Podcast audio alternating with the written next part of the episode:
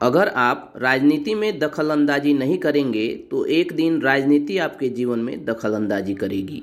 ये बात भगत सिंह के हीरो लेलिन ने कही थी।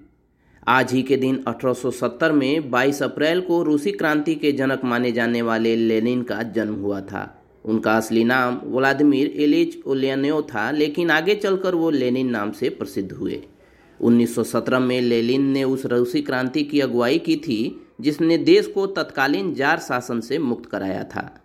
उनके ही नेतृत्व में रूसी क्रांति के बाद 1922 में सोवियत संघ का गठन हुआ था।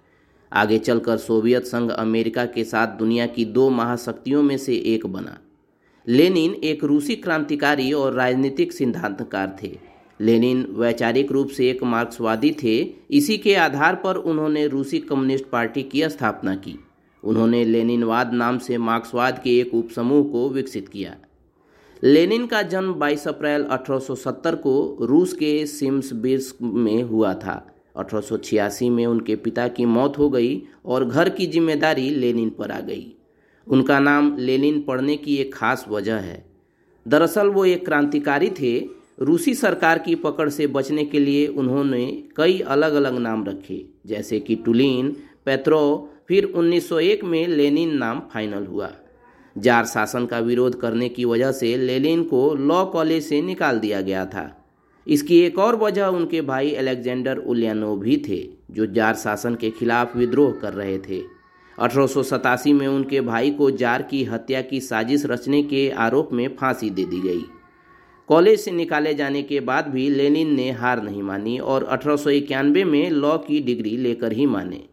अठारह में जार पुलिस ने लेनिन के विद्रोही रुख की वजह से उन्हें गिरफ़्तार कर तीन साल के लिए साइबेरिया भेज दिया था।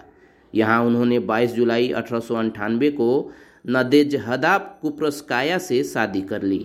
लेनिन 15 साल पश्चिमी यूरोप में रहे। यहाँ वो अंतर्राष्ट्रीय रिवोल्यूशनरी आंदोलन में अहम भूमिका निभाने लगे और Russian Social Democratic Workers Party के बोल्सेविक धड़े के नेता बन गए।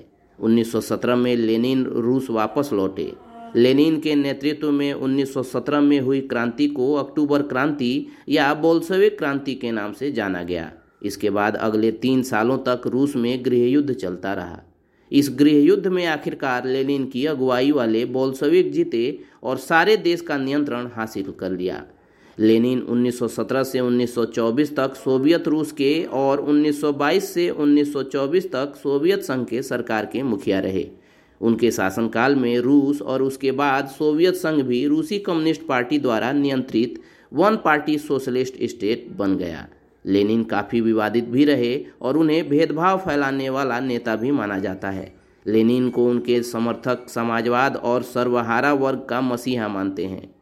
जबकि आलोचक उन्हें ऐसी तानाशाही सत्ता के नेता के रूप में याद करते हैं, जिन्होंने अपने राजनीतिक विरोधियों की बड़े पैमाने पर हत्याएँ करवाई। 1918 में लेनिन पर जानलेवा हमला हुआ था, जिसमें वे बुरी तरह घायल हो गए थे। इसके बाद उनके स्वास्थ्य में गिरावट आई थी।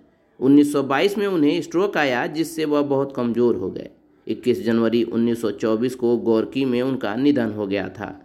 1924 में भले ही लेनिन का निधन हो गया, लेकिन उनका अंतिम संस्कार नहीं किया गया। निधन के बाद लेनिन के शव को संरक्षित कर दिया गया।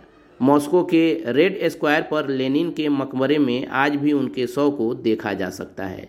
चलिए दोस्तों, आज के इस वीडियो में इतना ही। मिलते हैं अगले वीडियो में। तब तक keep searching for knowledge and try to be a kind person